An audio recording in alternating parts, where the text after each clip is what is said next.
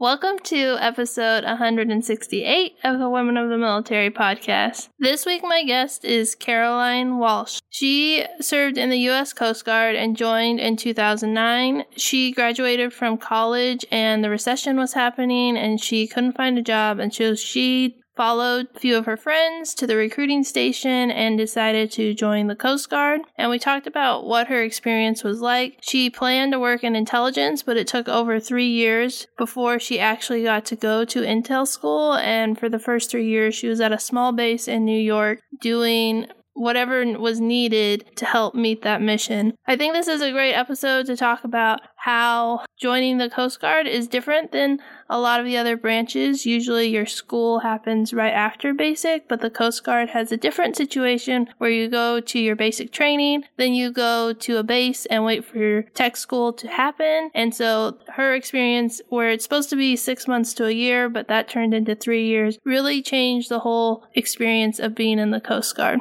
Before we get started with this week's episode, I want to thank Sabio Coding Bootcamp and USA Girl Scouts Overseas for supporting this week's episode of Women of the Military podcast. Sabio Coding Bootcamp is a top ranked coding bootcamp that is 100% dedicated to helping smart and highly motivated individuals become exceptional software engineers. Visit their website at www.sabio.la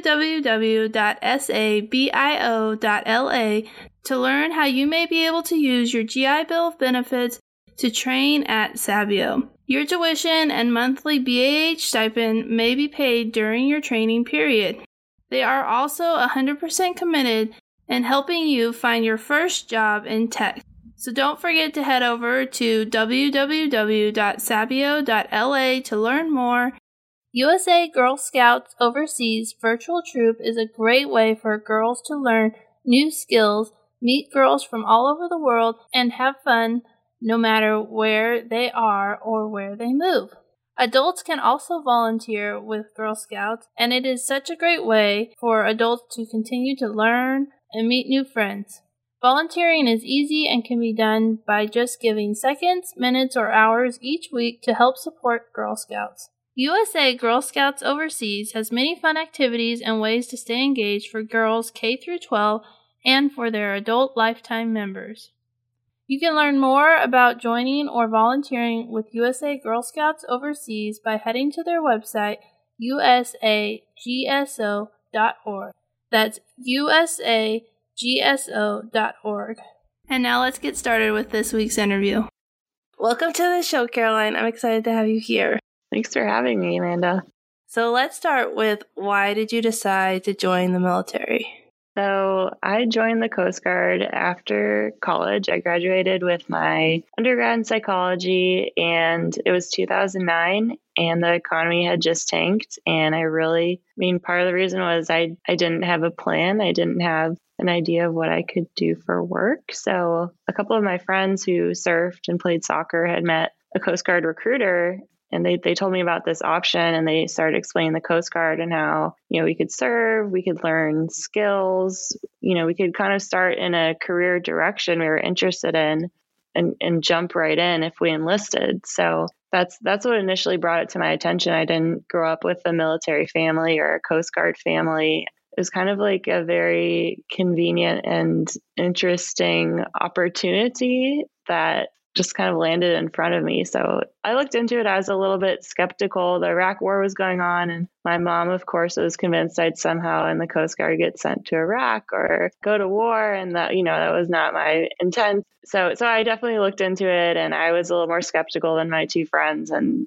kind of at the last minute was like, you know what, this is this makes a lot of sense. I can articulate why this would be a good career, education, and like life move, especially given the economy at that time. Yeah, and so you already had your degree. Did the recruiter ever mention anything about like an officer path or anything like that? He told us about the officer path, but it was not guaranteed and it wouldn't get started until months later. So the enlisted path, like we graduated in May and we went to boot camp in June so the officer path was going to be you know a longer application letters of references like a huge packet and then interviews and that could be months down the road so uh, we, we got a, a signing bonus for having a degree which helped. But yeah, we, we were just ready to dive into something. Yeah, and you guys were like, there's no jobs, and what am I going to do for those months while I'm waiting? And then what if it doesn't work out? And then I have no options. I end up enlisting anyways. That makes a lot of sense why you would consider it, but then ultimately decide to enlist. What was it like to go to basic training? Because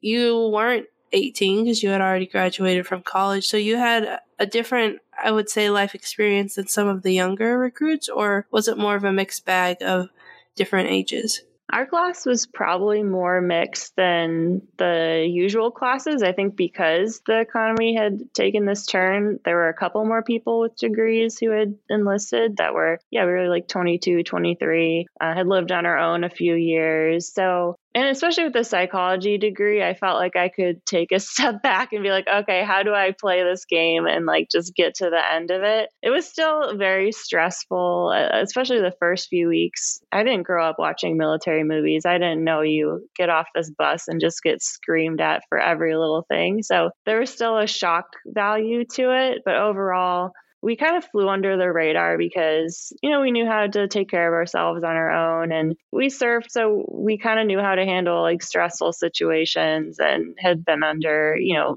deadlines for finals and everything already. So I'd say we flew under the radar a little bit, but still got the, the boot camp experience out of it. Yeah. And then after you graduated boot camp, did you go to your first assignment or did you go to your tech school? I went to my first assignment. The Coast Guard has a strange system where if you don't get a guaranteed A school from your recruiter for schools that really need people right away, you go to your first unit and you you kind of do the grunt work. It's supposed to be like six months to a year of just learning what the general Coast Guard is like. So that's what I did. The their budget was also behind with all this financial stuff going on. So it's supposed to be six months to a year. I ended up being at the my first unit for three years, just getting qualified and everything I could. And I started my master's degree and everything. So, yeah, I was in a strange situation where I didn't go to the Intel training for a while. And that's crazy because I knew that about the Coast Guard because I had interviewed a few people, but to be in that like limbo status for almost your whole enlistment period is crazy. They're like, you're like, I'm about to get out. And they're like, we're going to send you to school. And you're like, uh, okay. So what was that like? Because when you're going through that like limbo status, usually you're doing like the jobs that nobody wants to do. And I haven't really heard people be like, and it was the best time ever. I just wished I had done that longer. So, can you talk a little bit about some of those experiences in those three years and what, what that was like? Sure. Yeah. So, I ended up at a small boat station in Montauk, New York, which is way out at the end of Long Island. So, it was a an isolated unit. So, I was really there doing exactly what that station needed, which was it was kind of like being a firefighter. We did rescues, we sat on the radios and listened for distress calls. We did heavy heavy weather, so we had like these big 47 foot boats that you know would roll over if needed and the seas which you know thankfully they didn't while we were there but they're just you know they're made for that intense weather so job wise i got qualified as the boat crew so the training on two of the boats and then slowly as it kind of was like, okay, you're going to be here for a while. So, training wise, I, I did the boarding team training, which is like our law enforcement training. So we could do some of the boardings. Um, and then outside of the career, just life wise, it was a very strange place to be. The first unit I went to personally was like a very toxic unit, too. So it made a difficult situation even more difficult. So that really affected me you know when i when i started looking at the future of my career saying like not only how like the coast guard treated me and how like i just was on this path that i did not even plan to be on but also kind of dealing with the organization and some of its problems. Yeah that makes a lot of sense.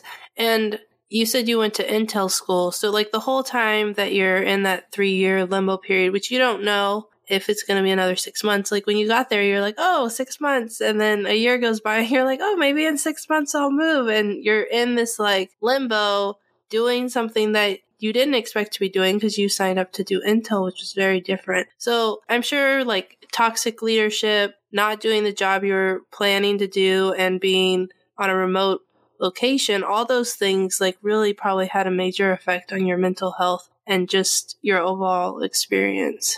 Absolutely. Yeah, the mental health, I think for me, like I, it definitely did. Looking back, especially, like I knew at the time that it was a stressful situation, but even looking back and seeing my habits and how stressed out I was, I would go for a really long run every day before work just to like get myself kind of numb for the work day. And then same in the evening, our work days if there wasn't rescue going on or training, our work days would end, you know, around three or four. And so, like, I would do another run and just, yeah, I just kind of wanted to remove myself from what I was doing. So, yeah, definitely a lot of stress, a lot of, yeah, personal isolation, a lot of, you know, that was the coping me- me- mechanism I knew. And I think, I mean, now I've learned other ones that I could have used, but it was kind of just year 22, 23. You know, you're using what you know to get through it. Yeah, that just sounds so challenging. Do you have any stories from the time that you were there that kind of can encapsulate like some of the challenges that you have? Sure. So, yeah, I just published a book, Fairly Smooth Operator My Life Occasionally at the Tip of the Spear, that has a couple stories in it that outline some of the struggles. I think the main one for me so, part of the problem with the unit was there were very few women. There were no women in leadership positions. And so I had nobody above me where I could go and be like, hey, I don't, this doesn't seem right. Can you tell me if this is right. Like, I know we're in this like hierarchy and it's the military and I have to do what I'm told. For example, so one of the supervisors, the way he would communicate was through text message about some of our rounds and our watches. And so, you know, I would get a text that's like, hey, you have the 2 a.m. round. And then I would get a text that was something like inappropriate about what I was wearing that day when I came into work. And so, like, obviously, that is like not a healthy thing to be involved with. But for me, even if I had the, you know, courage to tell somebody, who was I going to tell? People were buddies with this this person who's sending it. You know, I even had a boyfriend at the time and I told him about it and he's like, "You know what? If you bring it up, you're just going to cause problems for yourself. You're going to disrupt the unit." And it's it's not even like it's an inappropriate action, but it, it's like barely over the line. So, like, you know, there might not even be a removal of somebody from the position. Like, you might just cause yourself more stress. So, a lot of bad advice and really nobody to check in with to, to figure out, like, you know where's the line and how do i even respond to this i've i've never even been in the workforce let alone like a workforce with a really strict hierarchy let alone like a toxic workforce with a really strict hierarchy that was probably that was like one really challenging part yeah and I served around the same time as you, 2007 to 2013. And with all the stuff that's going on, the NDA and the changes they're trying to make for the sexual assault and like getting it out of the chain of command, when I was in, it was just kind of like that was the advice you were given. Like, you can say something, but it's probably going to cause more harm for you than good. So just ignore it. That's the advice that I was given. And you didn't even have like a female officer to go and talk to about this, but it sounds like you got similar advice. But that was like the culture of the military and the way that the military they're trying to change it so that you can't have chain of command leadership dealing with that. And I think that also had, like you said, people like this guy and he's saying, and then you're a new person and they're like, oh, well, she's just complaining, blah, blah, blah. And then nothing gets done and it does make life harder. I don't think people really thought about like how that like not saying anything was really hard on women and we just we didn't say anything so no one knew what was going on and now people are talking about it and it's changed a lot of the culture hopefully for the better and I think things are changing, but that was just the way it was. And like, that's not like way back in the 60s, like in the 2010 ish area. That was, it wasn't until after I got out that things started to change. I would say only the last maybe five years at the most. Yeah, it was not that long ago. And yeah, I noticed the change too at the end because when I was finally getting ready to leave the Coast Guard and like move on, I got a phone call from our investigative service that actually the person that was bothering me at that unit had actually like physically assaulted somebody and so they were calling and checking in with everybody who had been at that unit to see if he had been inappropriate and i was like well yes actually and i told my story and so it was like terrible that it had to get to that point where this person finally had some action against him. But at least I could see the change where the, the investigators I talked to were incredibly dedicated to reaching out to every single person and just hitting this person as hard as they could because they deserved it. He ruined at least one person's career. And I mean, that kind of activity definitely turned me off from re-enlisting. So yeah, the impact on on even like your career and your trajectory from that behavior is is pretty wild. Yeah. So is there anything else from that time before you went to school that you want to highlight that we didn't cover so far? I think that's it. I mean, yeah, there were hard times. There were also, I mean, there were some fun times. Like, you know, we had one adventure where we were just minimum boat crew. We went out really far for a rescue and you know, I got seasick and then like my seasickness made somebody else seasick. So then they're down to two. And like the two people that were were left on that crew, like they are just really great people and they did everything themselves. So like as much as like struggle as there was, like there really are also some really incredible and dedicated people, you know, at those units and working with you yeah, there are good people and then there are bad people and and we try and focus and remember at least I try and remember the good things and not the bad things, but it's still important to talk about the bad things so that people can know what happened and then change for the future. Definitely. I'm in the PhD program and I just finished a paper about how you make those big organizational cultural changes and looked at the Coast Guard and looked at some of the different frames and how they'd been fixing problems like just with policy and it's kind of like okay like what else can you do so actually having that experience it's you know you can you are empowered to dig in and figure out how to actually make these changes. Yeah, and we need people who've experienced that to speak up and advocate for change so that change can be made. Because eventually like if you go through a bad situation like that sucks but then it also gives you the power to advocate for change for the next generation of women. So you finally got to go to school after being in for three years. What was that experience like? Yeah i got to intel school. Uh, i was in yorktown virginia I mean, I was so happy just to finally be at that next step. Like, you know, I joined with my psychology degree, so I was really interested in intel and like interviewing or analysis. So I was stoked to be there. And at the same time, I was probably a little bit salty or disgruntled. Um, I lost a lot of points in the training because like my shoes weren't shined enough. And, you know, I, I the course content was great, but I was just so like maybe burned out or over some of these things where I was like, do I really owe the Coast Guard my shiniest shoes? Like I, I'm, I'm trying here. I like the job. I like the position, but yeah, I was like a little bit tired at that point. But it was a, it was a really it was a great training. It was you know people were you know a little bit more professional because it is an office job so yeah i felt like i was finally with like a, the cohort i was meant to to grow with in the coast guard yeah, it's kind of interesting because I know that the Air Force and I think the Army too, you instead of joining the military right away, you wait until your school opens and then you go to basic and then usually right after there's like a week or two and then you go to your tech school. And so you're kind of still like I mean you're in that boot camp mindset where you have to have everything squared away. And it's been 3 years for you approximately and you're just kind of like I'm totally over this. like, it's kind of interesting how they're like, you have to be like in this mindset. You're like, I've been in for three years. I don't care anymore.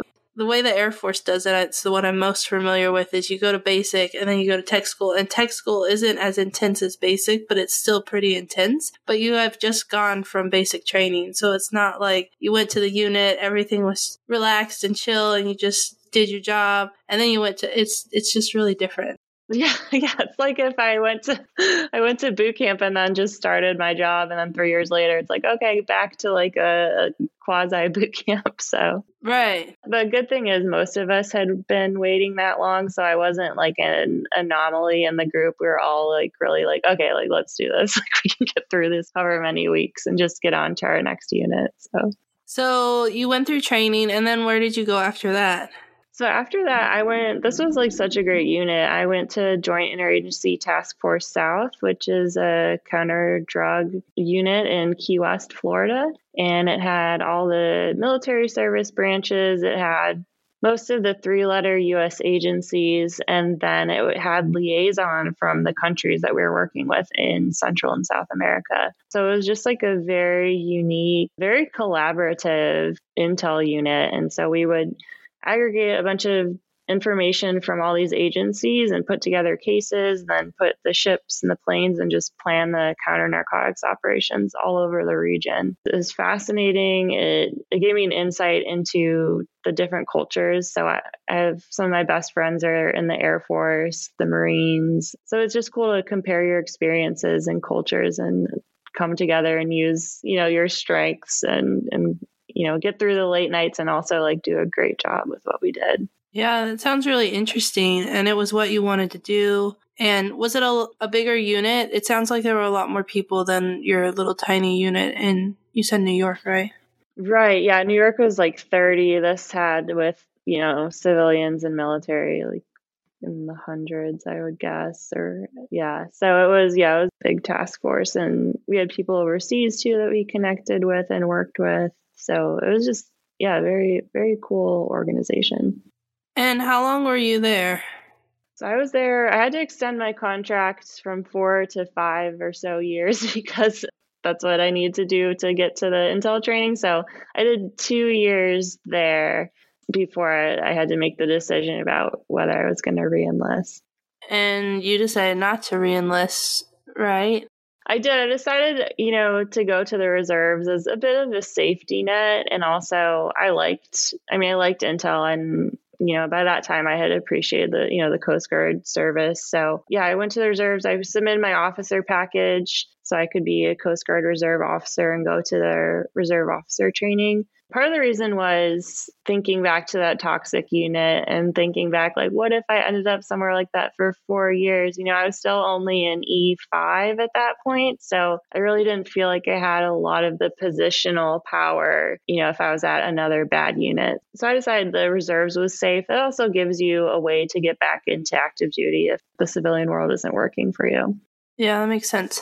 And I think that is like one of the big challenges with like being in the military when you don't really have a lot of say. You don't really have any say on like where you're going to move. And if you get moved to a toxic unit, it's not like you can be like, I'm going to put my two weeks notice and quit. It's like I have to be there until my time is up and it's years, not weeks or months. And it, it can really drain your mental health. So that makes sense you were able to put your packet in and then switch to officer when you did the reserves? I did, yeah. I spent a couple months enlisted intel specialist in the reserves, and then my interview and everything went through. So I think it was probably six months or a year. That all that time really there was so much movement. You know, when you get off active duty and you're moving and you're applying for jobs. So like I can't even think of the exact timeline, but I did. I got into the reserve officer program, which for us it's a three week program. It's meant for people who are either in another service or in the Coast Guard and you you get the military life, you've been through boot camp. So it's like it's more of a leadership course.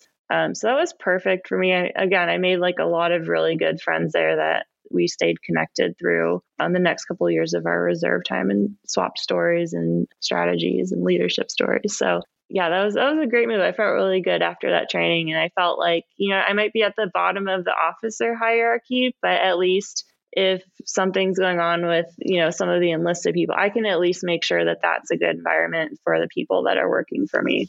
I love how you were like focused on giving back and protecting the people underneath you, and like that was your big driver it shows a lot of your character and like why you joined and why you're doing what you're doing now and so that's really that's really cool thanks I was lucky too at JIATF South. There were women in leadership at that point. So I got to see what that can look like. And one of our, she was just like a very badass Coast Guard helicopter pilot. And she started a women's networking group where we would get together and just, you know, men and women could join, but we'd casually talk about women's issues and just get to know each other outside of uniform. And the fact that somebody at that high level, you know, was open to networking with everybody was it was a really really cool and a really awesome like leadership example. Yeah, that does sound really cool. So, what was the transition like to like you you mentioned that like you were moving, you were applying for jobs and like everything was going a little bit crazy. So, I wanted to kind of go back to that time of leaving active duty and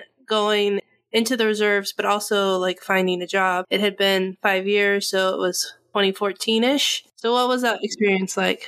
That was stressful. I mean, I felt like I was pretty set up for success. Just I had, you know, my security clearance active. I had by then I had finished my master's degree online from Penn State. So I had like the qualifications, I had good experience, but it was difficult. There was no way I was talking to Intel contractors, I was looking at government jobs and nothing was going to align with that end of duty date. So it was definitely stressful. I made the leap. I moved in. I was lucky my sister lived near Washington, D.C., so I moved in with her you know, so I didn't have to worry about rent. I could drive into DC for these job interviews where there's a lot of jobs for military veterans. So I felt like even I was in this like really lucky position. And even with that, you know, I didn't have kids or a, spouse who was relying on my income. And even being in that pretty perfect position, it was just stressful because you lose your peers that you're seeing every day you know they're still active duty they don't know what you're going through and then just it's your first time having to like apply for these jobs and do job interviews and that itself is stressful. And then you sometimes you get to a point and you're like am i ever going to even get a position? And you know you're kind of just telling yourself to be confident and keep going even though you don't know what's going to happen and what when you're going to finally land something. So it gives me a lot of empathy for that transition process for anybody going through it. Yeah. And what advice would you give to someone if they were listening right now and they were going through that and like they've been trying to get a job they've been going to interviews and they can't seem to find one? Spread a wide net i think is like my was my what helped me out was just applying to all kinds of things and seeing what took. Um, ultimately, my first job came from a friend of a friend of a friend who knew somebody who had a small contract company who was looking for somebody with Homeland Security experience. So, aside from just applying also reaching out and telling people like i'm looking for jobs you know just have two or three sentences send that email to like anybody who you think might have some connections. You know, I think the reserves is a great tool because it was a reserve friend who initially started me with that connection. So people who who know what you're going through and, and who are not afraid to reach out for you. So I, I would say those two things. Yeah, the veteran network is really good at helping like connect people with different jobs and especially like veterans have gone through it so they know what it's like and they're willing to do what they can to help people. So I think that's really good. And I'm going to jump ahead a little bit, but now you're a PhD student. Why did you you have your masters? You sounded like you you're doing the reserves and you had a job and but now you're going back to school again to get your PhD. Why did you decide to do that? I had about five years, yeah, working for the government in DC. And I think that sometimes for some people, a transition is longer than that first job. So, you know, I had the government jobs and that gave me, you know, my civilian experience and that continued to build my skills and I guess I kind of realized, you know, it was five years and it was great, but it was also just kind of like a landing point for me. And when I had a deployment for my reserve unit, I went to Guantanamo and I was deployed for six months and it was really pretty boring a lot of days. And so I had time to read and reflect and look forward again and think through like, what did I actually want to do? Like, okay, I was doing this Intel thing and I could do this and I could make money, but like, what do I enjoy doing and what's interesting to me? And I had always kind of wanted a PhD. I just, it's in my family. So it, it's kind of like something we like to think deeply and like, you know, we're very like analytic. So it was just something that's always been in the back of my mind. And I finally had time to just be like, yeah, I have the GI Bill. Like I earned this time to, you know, take another leap and like really figure out what my passion is, not just what can I do for work. I really love that because I feel my background is in engineering and I'm a podcaster, but like I didn't want to do engineering. For a long time, people were like, but you have an engineering degree. And I was like, but I don't like doing it. And they're like, but you have a degree. And I'm like, but I don't want to do it. And I ended up starting my business and like I'm following this path. And I felt guilty at first when I first started doing it because I was like, I do have my degree and like women in STEM is like a big deal. And like maybe I should do engineering, but I didn't like it. And I think a lot of times the military, like you get training and like doing intel or you get a security clearance or whatever the case may be. And you're like, oh, well, I have to do this. And people don't think like, do I enjoy doing this? Do I want to do this? And I think it's good. I mean, it sounds like it was boring to go on the deployment, but it also gave you time to think and figure out what to do next, where you kind of had to slow down and think. And then you were like, I'm going to do what I want to do. So that's awesome. I, I think that's great. Thanks. I definitely have to credit the Armed Service Arts Partnership, which is the nonprofit I'm involved with. So after that deployment, I got involved in their DC chapter doing comedy and like something about, you know, I'm not trying to be a comedian, but something about just getting into the arts just opened up my mind to other possibilities and being a little more creative with how I want to, um, you know, make money and what my career should be. So I think, yeah, like the time and also like some of these nonprofit organizations are really pretty cool for veterans and a great resource. Yeah, we'll link to them in the show notes because my I have two friends who invited to me to when they did like their comedy thing, and it was really fun to go and see them being funny when they're like professionals and I was like, you guys don't ever act this way. And so it was really fun. And it does, it opens up a different part of your brain when you're being creative rather than being like technical and doing your job. So that's really cool. So I'll link to them in the show notes so that people can look for them. And I'll also link to your book so that if people want to go check it out, they can grab it there.